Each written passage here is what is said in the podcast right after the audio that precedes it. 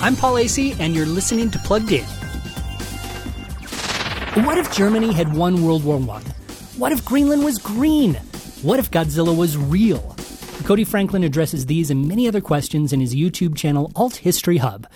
The title says it all. In each video, Cody speculates what an alternate history might look like, and along the way, he shares some real history too. For instance, when he asks, What if Sweden won the Great Northern War? He also tells us what the war was and who actually won it.